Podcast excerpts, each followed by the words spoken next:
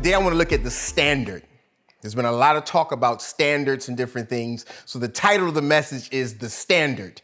Dr. Seuss, Mr. Potato Head, and Ravi.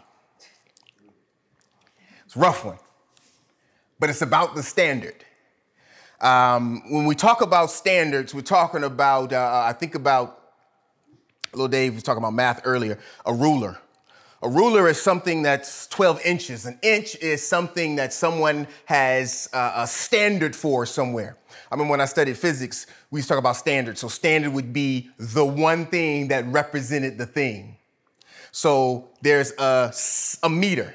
Meter is a certain uh, a distance that we have, a little bit over three, three yards, what a meter is, around three yards. There is a standard meter somewhere in a museum. I think it's in Australia somewhere or Europe, one, one of those two places, where this is the meter.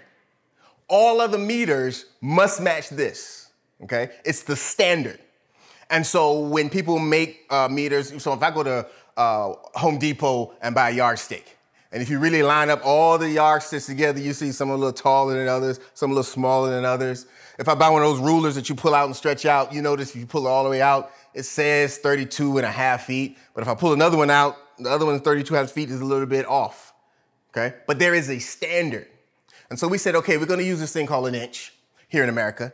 And 12 of those things called inches, we're gonna call a foot. And that's how we're going to measure things. So when this house was built, when these shelves were built, uh, when this floor pat- pattern was built, it was built on the standard of an inch. It's what it is. If I wake up one day and say I want an inch to be this, won't ever happen, no matter what I want. The standard of that inch is not determined on how I feel that day. It's not determined, determined on how anyone feels. Okay? An inch is an inch is an inch a standard. When we look at the Word of God, we talked about it when we were looking at uh, uh, John last year. When God created the world, the Bible said that He looked at it and He created and He made it good. That means that the world He created, He made it to a standard that He approved of. He had an approving standard. The problem was we, humanity, stepped in and we looked at God's approving standard and we said, nah, I don't want this to be an inch. I want this to be an inch. This is, I want to do what I want to do.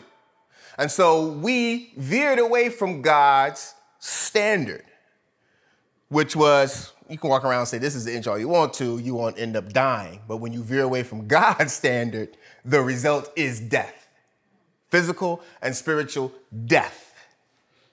So God put standards as He created the world and how he set up every institution that he set up, he set up with standards.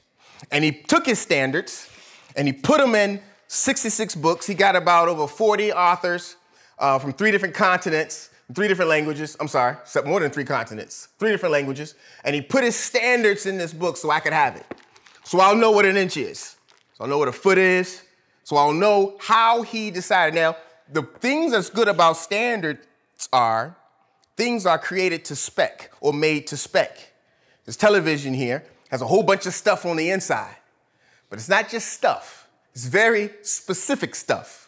And it's very specific stuff that has been made to a standard. If someone said instead of three capacitors to make this screen work, I'm gonna use two capacitors and a cheese doodle. It's something. Problem is, cheese doodle isn't up to standard. to get the flat screen television, television to work. There is a specific standard that must be met for this television to work as it was designed, to work properly. So, God, when He created us and He created the world, He created us in the bounds of that standard so that if we operate, conduct ourselves, conduct our thoughts following his standard, then we would operate properly and live life successfully, spiritually, physically, emotionally, blah, blah, blah. When we decide, oh, by the way, his standards apply to everybody. An inch is an inch in America, in Africa, Puerto Rico, in Colombia, in Spain, in Cuba, wherever you are, an inch is an inch, regardless of who you are. And so God's standards are the same. They apply to everyone. God's people, not God's people. Christian folks, Muslims folks. God's standards still apply to us all. When we look at standards, our responsibility all through the scripture is to abide by, to follow, to obey, to keep. When we don't, there's a slippery slope, and I hate that word, but I've lived it at times. you start here with a standard, and then you decide, eh, maybe. And then what you end up is a TV that doesn't work right. What you end up is you put a house together and the walls don't meet where they should. you got a gap there. You got to go get some gap filler. You got to smooth that out to mess up, to, to fix your mistakes because you did not follow the standard properly. We're going to look at three things, unfortunately, that we as humans, and hopefully not we as Christians, do to standards. The first one, we're going to look at our friend. Dr. Seuss, and we're going to talk about relaxing of the standard. And I'm not going to get into, uh, you, have seen the news. I won't get into a lot of detail on any of these three uh, topics because what I want to do is I want to use this to see how does this apply to how I'm supposed to live. We look at Dr. Seuss, um, uh, uh, uh, a lot of talk's been going on. What happened is uh, apparently there were some books that he wrote with some pictures in it that his family, the Dr. Seuss Enterprises, which was built by his family, woke up one morning and said, "Hey guys, uh, we're not going to print any more new copies of these six books. They're out there. We're not going to burn down Dr. Seuss. We're not going to have a book burning session." You know, we're not going to go to Universal and tear the building down, Dr. Seuss land. I don't know if that's what it's called, but it's close enough. Uh, but these six books, and he, Dr. Seuss got a trillion books out there. These six books, we're not going to print any more new copies because of some of the images in there. The actual statement says these books portray people in ways that are hurtful and wrong, says the Dr. Seuss Enterprises. They told that to the Associated Press. Dr. Seuss, first of all, I, I didn't know anything about this guy as I was studying this. I didn't know he was that old. Like he was drawing pictures and stuff in 1920. I thought Dr. Seuss was like in the 70s. I, was, I was way off, okay? 1920s. So you have to take your mind back to what was going on in 1920, all right? Uh, slavery was abolished, what, 40 years ago? If I'm in 1920? About 1880 something? All right, so we're still in the midst of all this craziness that's going on. Uh, he, he used to do cartoons before he started writing his books. And I'm telling you this because I'm building the story of where he was and how he got to how we got to where we are. He used to build Drake cartoons uh, in a magazine called the Jack O' Lantern, and in this magazine, he used to depict people in racist ways different ways. Uh, he depicted Jewish people with oversized noses. Um, black male boxers he presented as gorillas. He was drawing up to look like uh, gorillas. Uh, he used to consistently portray Africans and African Americans as monkeys or cannibals, uh, surrounded by flies. And he used to have no problem using the word nigger as he wrote on his, uh, uh, in his magazine. Um, he had one sign, one cartoon he wrote, and you know, like the editorial cartoons, not like, you know, ha ha ha ha comic book cartoons. Um, when he had a picture of a whole bunch of black folks, uh, big thick lipped black folks, black face, big red lips, and a sign above them reads it was a department store. Take a high grade nigga for your wood pile. You can go buy a nigga. This is Dr. Seuss. This is, this is what he's writing. Uh, he used to depict Japanese women and children, uh, again, in racist tones uh, in their speech, like when they're talking and messing up words. Uh, he had some anti war hysteria cartoons he used to draw saying that these Japanese who are here in America, they're going to turn on us.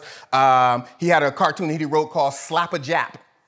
And it was a, a fly uh, person and they had slanted eyes and it was fly and it was like we can get rid of these guys. Slap a Jap and so he had he had all these things. So this, so this is kind of stuff that he wrote. Racist and phobic depictions of arabs muslims black people asians as caricatures or monkeys in subservient positions to white men. So this this is what dr seuss did then he transferred into books so, in the cartoons and in some of the books that he wrote, when you look at some of the depictions, and his family, who runs the Dr. Seuss Enterprise looked at it and said, no, some of these depictions look too much like granddaddy's drawings of old, portraying some black folks as animals, some Asian folks in, in the stereotypical ways, uh, uh, so on and so forth. And so they decided that we're going to stop producing these. Now, there's been a, I don't know if I want to call it an uproar, but there's been a lot of opinions about this.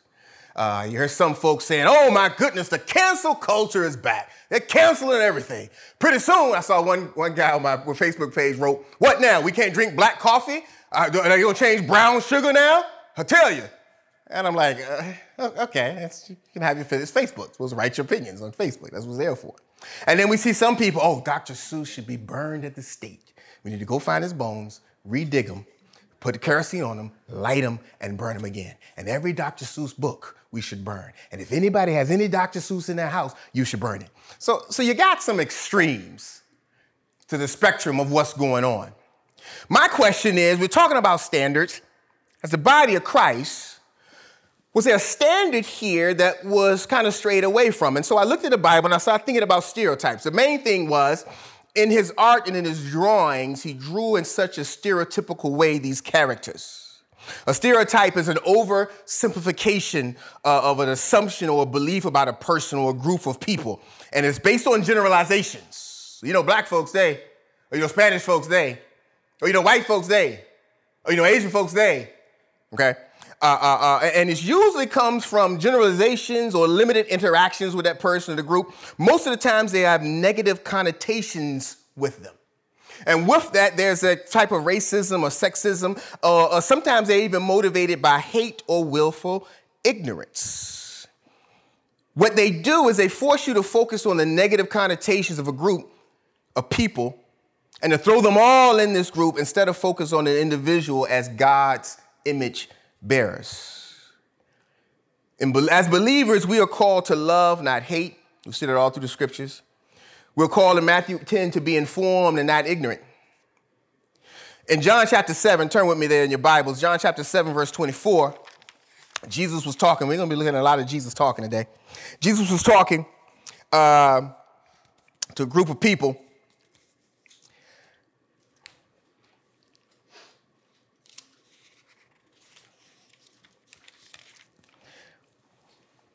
John 7 24, Jesus is talking and he says, he, he's talking about uh, Sabbath. And uh, what, what, happened was um, somebody was sick.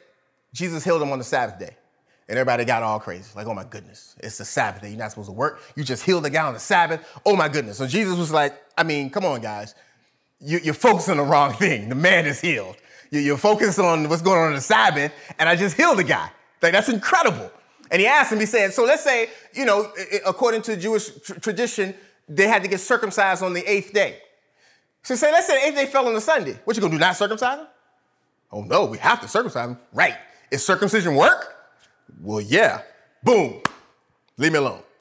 That's what he said, leaving up to that. And so when he did to that, he said in verse 24, stop judging according to outward appearances, rather judge according to righteous judgment. So Jesus said, listen, stop judging. Now notice there's no period after that. Because people like do that. Bible says, don't judge. Don't judge me. Can nobody judge me but God? It says, stop judging according to outward appearances, rather judge according to righteous judgment. When we look at judging to righteous judgment, that word that judge means to be of an opinion, to deem something, to think of something. Jesus said, We're not supposed to think or focus or have opinions on outward uh, uh, uh, appearances, but our opinion, our thoughts of people should be according to righteous judgment. That means justice, impartiality, and fairness.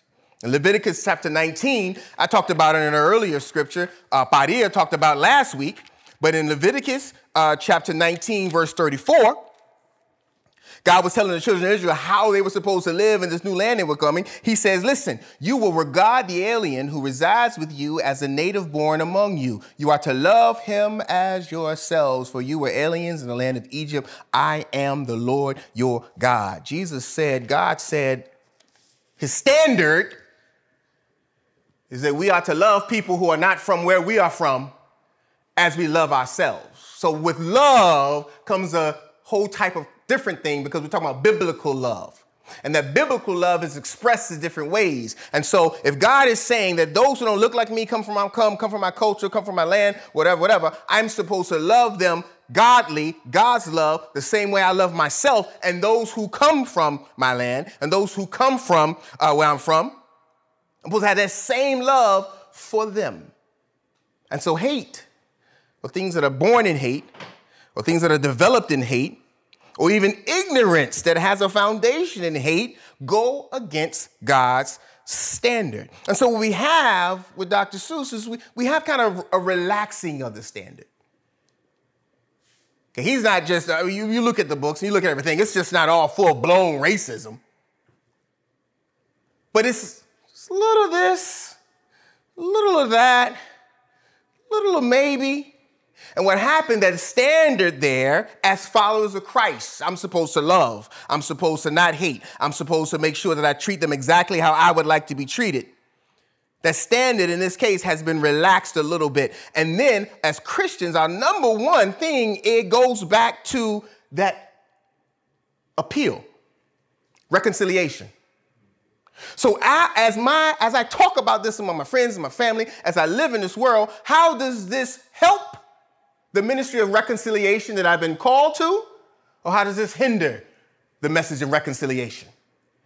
By me promoting or engaging in or allowing or saying, oh, there's nothing wrong with it, you're getting too caught up, you are relax, it's just a picture. Does that help promote reconciliation, all people's groups to Christ? Or does it kind of shun them away?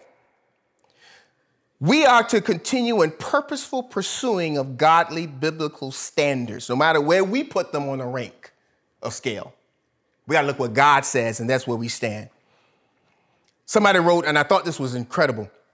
I was reading an article on the whole Dr. Seuss thing. Someone said, I think it's important for people to understand that a lot of Dr. Seuss's racism here is operating unconsciously. It's something he learned from being steeped in a very racist American culture, which remains true of American culture today, although in different ways. So I thought about that. I said, okay. So what they're saying is that Dr. Seuss wasn't full blown, like straight up racist he just allowed the culture and the environment that he was in at that time. We're talking 1920s, okay, 1930s, 1940s, a lot of stuff going on. He allowed that culture that he was in to infiltrate into the work and the art that he produced. I said, wow, that's crazy. Because we can be affected by the environment that we're in. We can be tainted by the culture that we sit in, that we are around, that we see, that we get up and operate in, that we go to work in, that we talk to our family, that we go to grocery store in. We can be affected by that culture such that though I don't consciously stray away from God's standard, I can relax God's standards subconsciously such that the art or what I put out or my words or my thoughts or my actions have a little relaxation of God's standards on it. So we, as followers of Christ, have to be strong. We cannot rationalize away God's standard, attempt to explain it or, justify it, or, or, or, listen, come up with logical reasons or, or plausible reasons uh, uh, uh, for things that are true or inappropriate. We shouldn't compromise accepting standards of the Lord than what God set up, and we shouldn't water down. We can learn two things here. One, I think it's what uh, uh, uh, uh one I think we can learn is the fact is that there's a group of people who uh, say, well, people are too sensitive. You stop being so sensitive. I'm offended over everything, and that's true. People are really, really sensitive today. The only issue is when the offense is based on hurt or pain or based on hate versus love, the second commandment, God's second commandment, love thy neighbor as thyself. God said, love the alien, love the people that don't look like you, don't come from where you come, as yourself. When the offense is based in hate and pain and goes against God's standard, then that offense is legitimized biblically. So this whole folks talking about the cancel culture, sure. There's a there, I think there is some over exaggeration of don't look at that, don't do this because of this. Our response as the body of Christ is say, hey, when biblical principles are violated, God's standards, call it what you want. Cancel culture, kick it out culture, get rid of it culture, but get rid of it as the body of Christ because they go against God's standard. You might say, well, you know, that's bigger fish to fry. It's a comp, it's a little kid's book. It's things like that. And again, the focus is not on Dr. Seuss. The focus is on how at times, as a body of Christ, we can let the environment that we are around seep into our thoughts subconsciously, such that what we produce are things, actions, thoughts that relax God's standard. God's standard is here, but because I allow the environment to control, sometimes I do this. And this is it's a book. It's a kid's book. It's not, I mean, who's who's dying because of this? But I start down that slippery slope by relaxing the standard. In Revelations chapter 2, John is actually God is Jesus is talking to John, and he's going through some churches. And he gets to verse 12, he talks about this church to uh, uh, uh, uh, Pergamon. And he tells, he said, listen, this church in Pergamon, he said, starting at verse 12, he said, listen, to the church of Pergamon, I got something I need to tell y'all. I got something you need to know. What you need to know is that you're following the teaching of Balaam. And he writes in the text what that is. The teaching of Balaam in context is that there were uh, uh, there was a temple there uh, uh, uh to Baal, and, and, and, it was a big temple, and a bunch of people went. And the Christians that were there in that city sometimes find themselves frequenting the temple of Baal.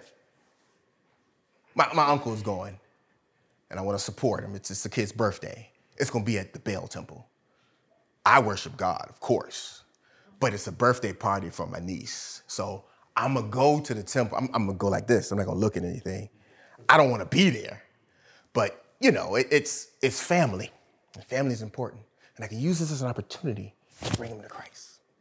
So I'm gonna go to the Baal temple. And what was happening was church folks, the body of Christ, were compromising biblical standards, religious compromise, and moral compromise in that city because the environment were around. Or it wasn't overt. It was little stuff.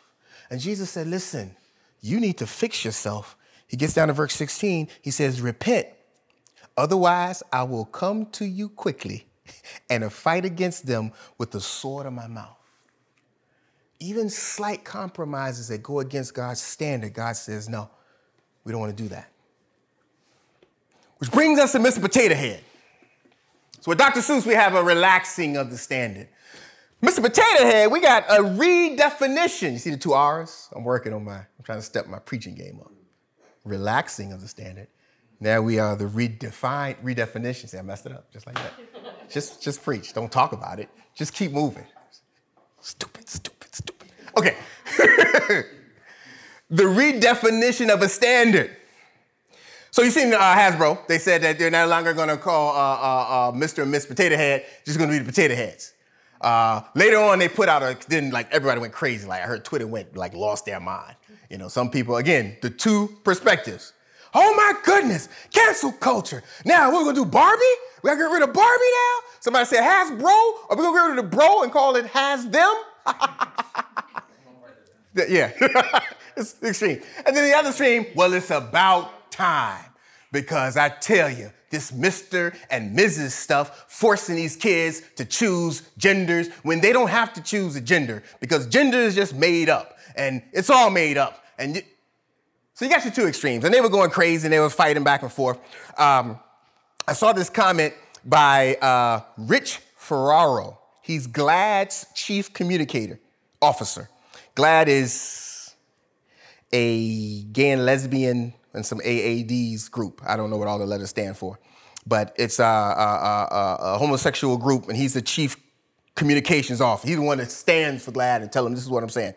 He says this, and I quote, Hasbro is helping kids to simply see toys as toys, which encourages them to be their authentic selves. Watch this. Outsides, outside of the pressures of traditional gender norms. And I looked at that. The pressures of traditional gender norms. You break that four words down pressures, traditional norms. So he's saying that there's norms. No, norm, how things normally should be. He's saying that those normal things are traditional, meaning there's norms how things should be, and they've been this way forever. But those things that should be, that's been this way forever, are creating pressure on our young people. So we, sh- because they feel a certain way. So what should we address here? The feelings or the norms? Well, Mr. Rich says we got to get rid of those norms. The world says look inward to see I'm sorry, look inward and be who you feel you are on the inside. That sounds applaudable. I don't know that's the word. Should clap for that. Look inside and be who you feel you are. Don't let anyone judge you for being how you feel. Because how you feel is truly what's on the inside, it's not on the outside. You're not being affected by norms or traditions. It's you on the inside. So look inside and allow that inside to come out. The problem with that, biblically, is there's a verse that says in Jeremiah that your insides are deceitful and desperately wicked. Now, when you look at that, deceitful, the heart is deceitful and desperately wicked. When you look at deceitful and desperately wicked, it's I love words and how words break down. Deceitful and desperately wicked. When you go back to the original language, what Jeremiah was saying, what God was saying is that your heart, your insides, your thoughts, your inward feelings are incurably sick. They are disease, and it's a disease that develops gradually as to be well established disease before you even know it's there. It says that it's subtly treacherous and seductively harmful and enticing. That's what that verse says. so if my insides are incurably sick and a disease. and the disease on my insides is such that I don't even know it's a disease until it's too late, full blown, and it's about to kill me, and it's subtly and it's treacherous and seductively harmful, should I be looking on the inside?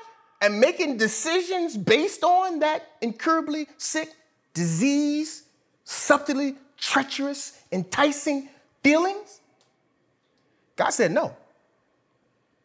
That's not, that's not where my identity comes from, how I feel. And so we can get an argument on, on, homosexuality and gay and this and this and this and this. The, the issue comes down to this I have feelings and urges that God has put in me that I have. I have some feelings and urges that God did not put in me that I have. Okay? Based on anatomy, based on who I am, I have these things. And based on that, I have the, uh, uh, uh, I need a good word here, uh, prolification. Might not be the word. But I've got the, uh, um, we'll go with ability. I've got the ability, that's a much easier word, to act, to act on these feelings and urges and desires that I have, okay? The issue is, and I tell my brother this all the time, I said, man, the problem with us is we fooled around and got saved. That's the problem. We fooled around and told Christ, Christ, I'm gonna follow your standards in everything in my life. Once we slipped into that area and got into what Paul calls Ephesians, the in Christ thing, now even my desires, feelings, that I have all the ability to appease. I can do it. I've got, I'm a grown, I got this, I got that. I've got all that. But God has said, oh, there's some standards that I'm giving you along with those urges and the ability to do those things. And so you take those urges and those abilities and you take that and you put them in my standard and then my way comes out. So I can't go out here and treat other women like my wife physically who are not my wife. Oh, I could. I physically have all the parts necessary to do so. But by doing so, I am stepping outside of the standard. I'm redefining the standard. So people say, hey, you can go out here and do what you want. Don't be bound by marriage. Go out here and experience physical, whatever, whatever, whatever, because we're redefining what that is. Sure, God said that this is reserved for marriage, but we're going to say it's not. Well, that applies to me. I have to. No matter what urges, what feelings, what thoughts, what desires. I have to go back to the standard and say, Am I going to redefine what God said I can do? Or am I going to do what God said I can do? And so I have to put those standards on me and I have to operate within those standards. Now, if you are someone who has feelings towards someone who has the same gender as you, no one's going to condemn you for your feelings it's a feeling. The condemnation comes when you act on those feelings outside of the standard that God said. God said that, that type of relationship is from husband and wife. So if that's not your husband or wife, I don't care what gender they are. you are operating outside of the standard. Oh, by the way, that's husband and wife as defined by the person who set the standard for what husband and wife is male and female, according to the word of God. So do we hate folks? People with gender this and I'm gender that and I'm this, I'm that, I'm this. No, we don't hate them at all. Am I mad when the government said they can be married? I might get crucified for this, but I'm not. I don't get up in a, oh my goodness, gays can marry now. The world is over. Dumb doom. That's, that's your choice. You do what you want. I know a lot of brothers out here, can't say that. I know a brother out here uh, uh, uh, adulterizing around, and we ain't losing our minds about that. We don't hold conferences about that. We're not quick to, well, my vote is going to be whoever. Cool, it's important. But anything that falls outside of the standard that God set, we have to hold to the same level. Because what happens, we try to redefine the standard and then we fall into trouble. God has set a standard for these things. In Matthew chapter 19, turn there quickly, they tried to trick Jesus again. These cats are something else. They came to Jesus and they said, okay, we're going to get him. John the Baptist had just been beheaded. Matthew chapter 19. John the Baptist has just been beheaded uh, because he spoke about King Herod operating outside of God's standard. King Herod had a wife. He went and found his wife's sister, I think it was, and went and had husband wife relations with his wife's sister. Then he went on and married her, divorced his real wife, and married this new wife, sister wife. John the Baptist went out and was like, yeah, that goes against God's standard. You're redefining marriage. You're redefining uh, uh, uh, consummations of marriage. All of that stuff. Well, King Herod didn't like it, chopped his head off.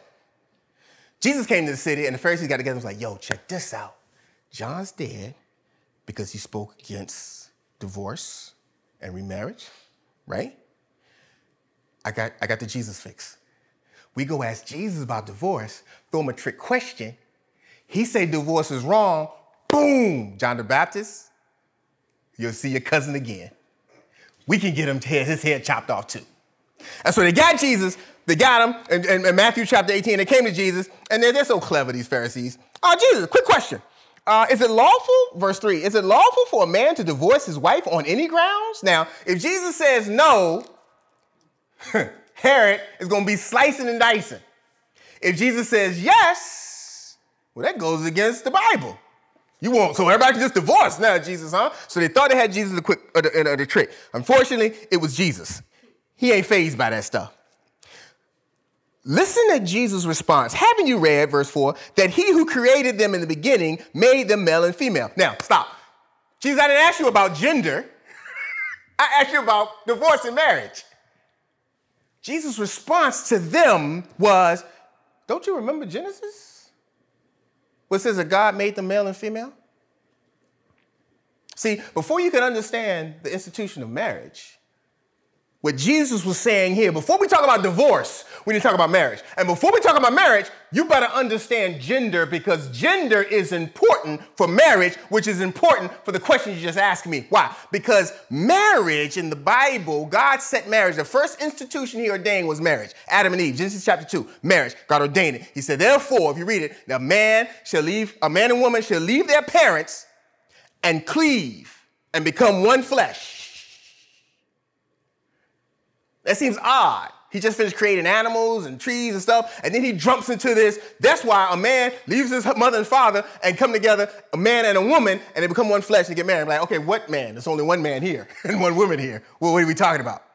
God was setting up the tone because this union of one and two become one was a mirror image of salvation of reconciliation. You see it in Ephesians. Ephesians chapter 5, Paul's talking about wives submit to your husband, husband love your wives, blah, blah, blah, blah, blah. Then he says, oh, by the way, what I'm really talking about is Jesus and the church. Because the husband and wife marriage is a mirror to Jesus and the church. And so once you, Satan knows, once you dilute the husband and the wife, then you dilute the Jesus and the church. Satan said, I can't jack up this Jesus church thing, but if I jack up this marriage, husband wife thing, I know, Satan, because he's smart, that that represents Jesus and the church and the union and reconciliation. You say that the marriage supper of the Lamb. Jesus calls himself the groom. The groom is here. The groom is here. Marriage is a mirror image of what God did in salvation reconciliation. God don't play with those things. That's why Moses didn't see the promised land. God told Moses, speak to the rock. Moses hit the rock. God said, You hit the rock? I told you speak to the rock. Oh, by the way, all that work and the 40 years you did, you're not gonna see the promised land. You're gonna die before you get there. And when I read that a little, I was like, oh snap, that's uh, a pretty big uh, punishment for hitting the rock. But as I got older, the rock was a type of who? Christ. Living water in a barren land. You speak to the rock and God will produce living water. Jesus said, I am the living water, he told the woman at the well.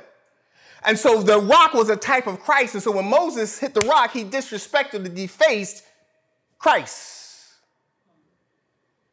When we disrespect or deface marriage, we disrespect and deface Christ. So Jesus said, Oh, yeah, this marriage thing starts with gender identity. He said, Haven't you read that he made them male and female? And then he said, and for this reason, notice, for this reason, because I made a male and female. That's not an accident. That's not a, oh, you just use some words. No, he said, because I specifically made humanity male gender and female gender, because of that, for this reason, a man will leave his father and mother and be joined to his female wife, and the two shall become one flesh. Gender identity foundation of marriage, which is the foundation of reconciliation, the ministry of reconciliation, what Christ did with the church. And so when we say, well, let people call them who they want, it doesn't really matter. But it does, it so does, because what it does, it redefines the standard that God put in place. We have to be careful. Instead of adjusting or redefining the standard, I should actively and purposefully adjust my life, my feelings, my emotions, my actions, my thoughts, my heart to line up with the standard instead of allowing my heart to redefine the standard. That's what happens when we fall into that trap. Let them figure who they are. One day they'll make a choice. Let their heart decide the standard. There's only one inch. There's only one true meter sitting somewhere either in Australia or Europe. I'll find out later. It's only one standard, it's God's standard. And when we stray away, when we redefine that standard, we fall into trouble, which leads us to the last point the removal of the standard and my boy, Ravi Zacharias. I grew up listening to Ravi. My goodness. I got his podcast on repeat. The man had a way of words and breaking things down, concepts that are mind blowing.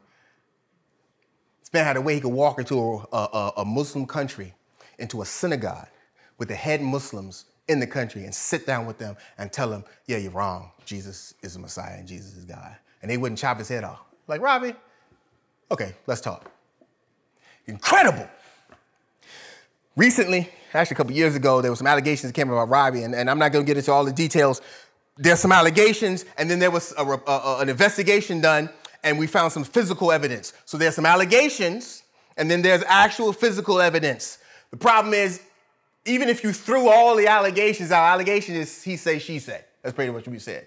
Some woman said he did this, he said this. Ravi said, I didn't say this, I didn't do that. There's no physical evidence to prove the allegations.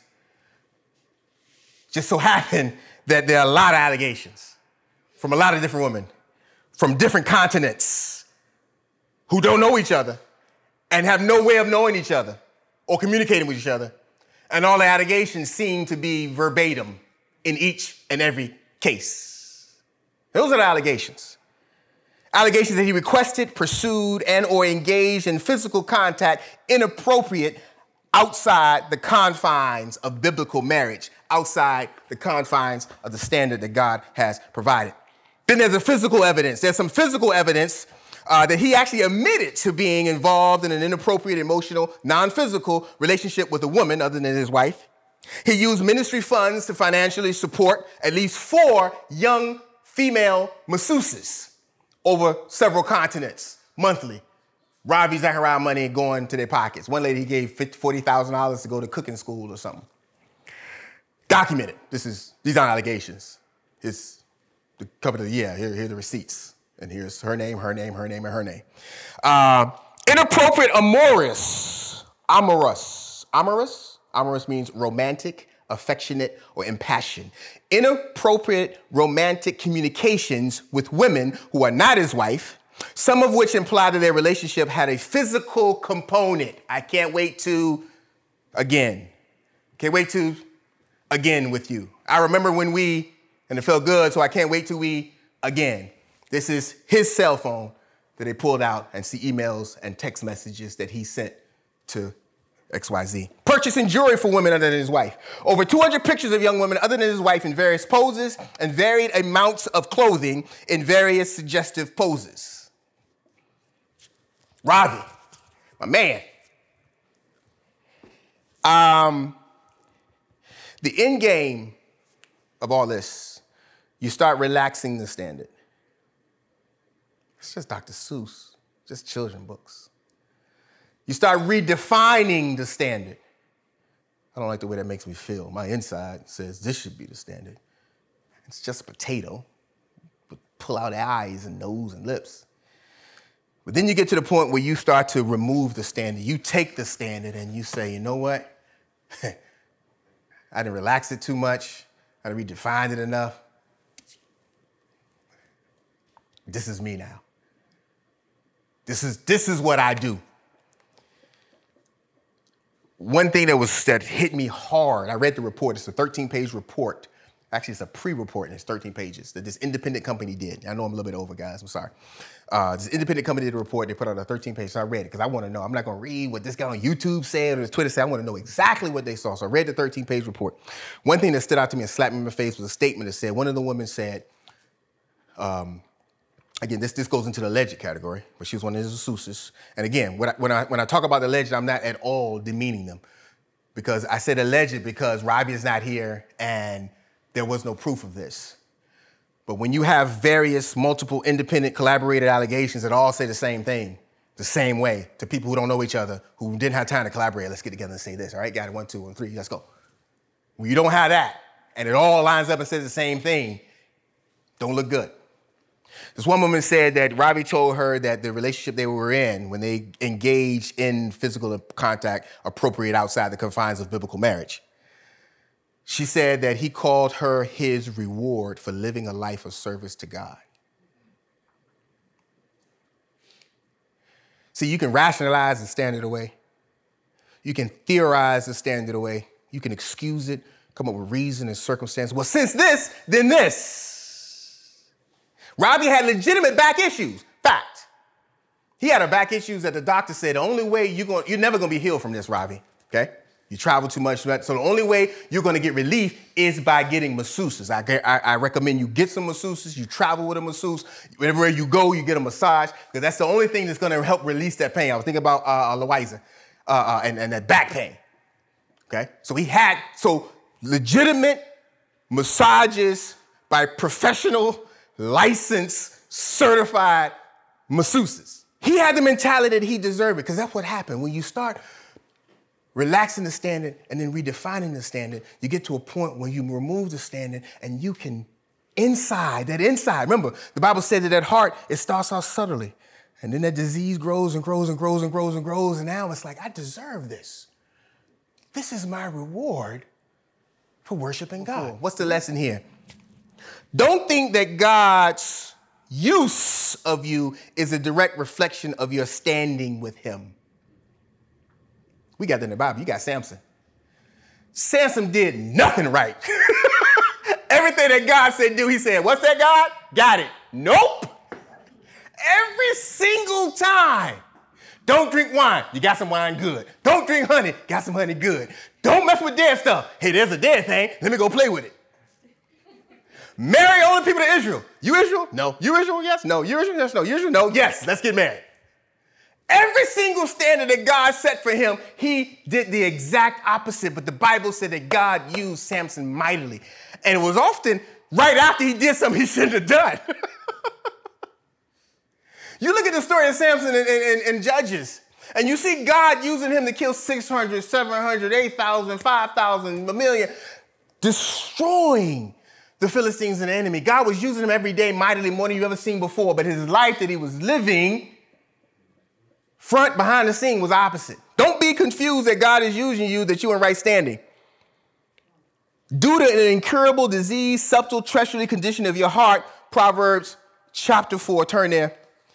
Guard your heart. You read the report on Ravi, you see some things that he could have done. He said he used to roll with this one guy, used to travel with him to be his accountability partner. That guy didn't do a good job. Ravi had things set up such that even though his accountability department was there, things would go on that his accountability partner wouldn't know. Solomon set his son down and he said, Son, listen. Daughter, listen. Proverbs chapter 4, verse 23 guard your heart above all else. I like the way the King James put it. King James put the above all else first. Above all else, guard your heart. Why? Oh, because it's an incurable, sick, diseased that grows subtly and treacherously and enticingly until it kills you. It's filthy. So guard it, what goes into your heart. From your thought life and through your thought life, God wants to minister to you. If you do that, what would happen? Guard your heart above all else, for it is the source of life. Don't let your mouth speak dishonestly and don't let your lips talk deviously. Govern your speech, he said. Let your eyes look forward. Fix your gaze straight ahead. Woo! Guard your eyes. Bible says your eyes are the well springs of the heart. What you see, what you allow yourself to be around, what you allow yourself to look at gets inside that heart and it feeds that heart. So you can either feed that heart good stuff or you can feed that heart the stuff that will continue to allow it to be an incurable, sick, diseased Carefully consider 26 the path of your feet, and your ways will be established. Do not turn to the right or to the left. Keep your feet away from evil. Solomon set his son down and said, Listen, guard your heart above all else. Because if you don't, you start relaxing the standard. Then you'll start redefining the standard. And then eventually you'll just remove that standard out the way. Another way of saying it is just load up on the word of God.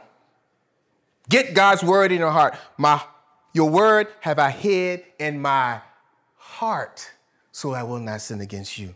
How can a young person keep his way pure? By living according to your word. I will seek you with all my heart. Do not let me stray from your commands. I'm going to read Psalms 19 7 and I'm going to sit down.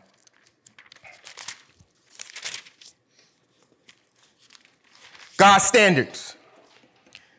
David said, The instruction, the standards of the Lord is perfect, renewing one life. The testimony, the standards of the Lord are trustworthy, making the unexperienced wise.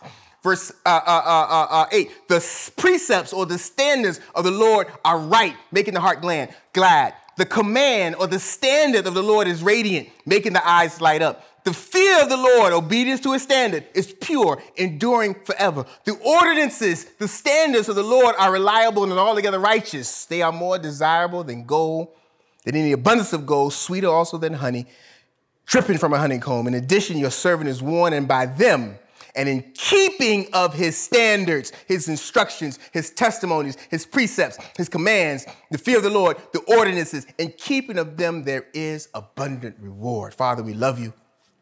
We thank you for your word, God.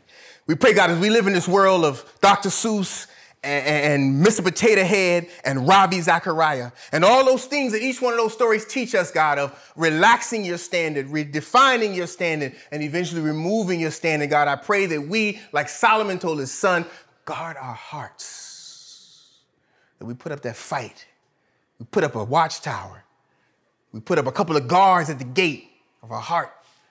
And we continue to feed your heart the word, the word, the word so we would continue to operate inside of your standard and work like you created us to. We love you. In Jesus' name I pray. Amen.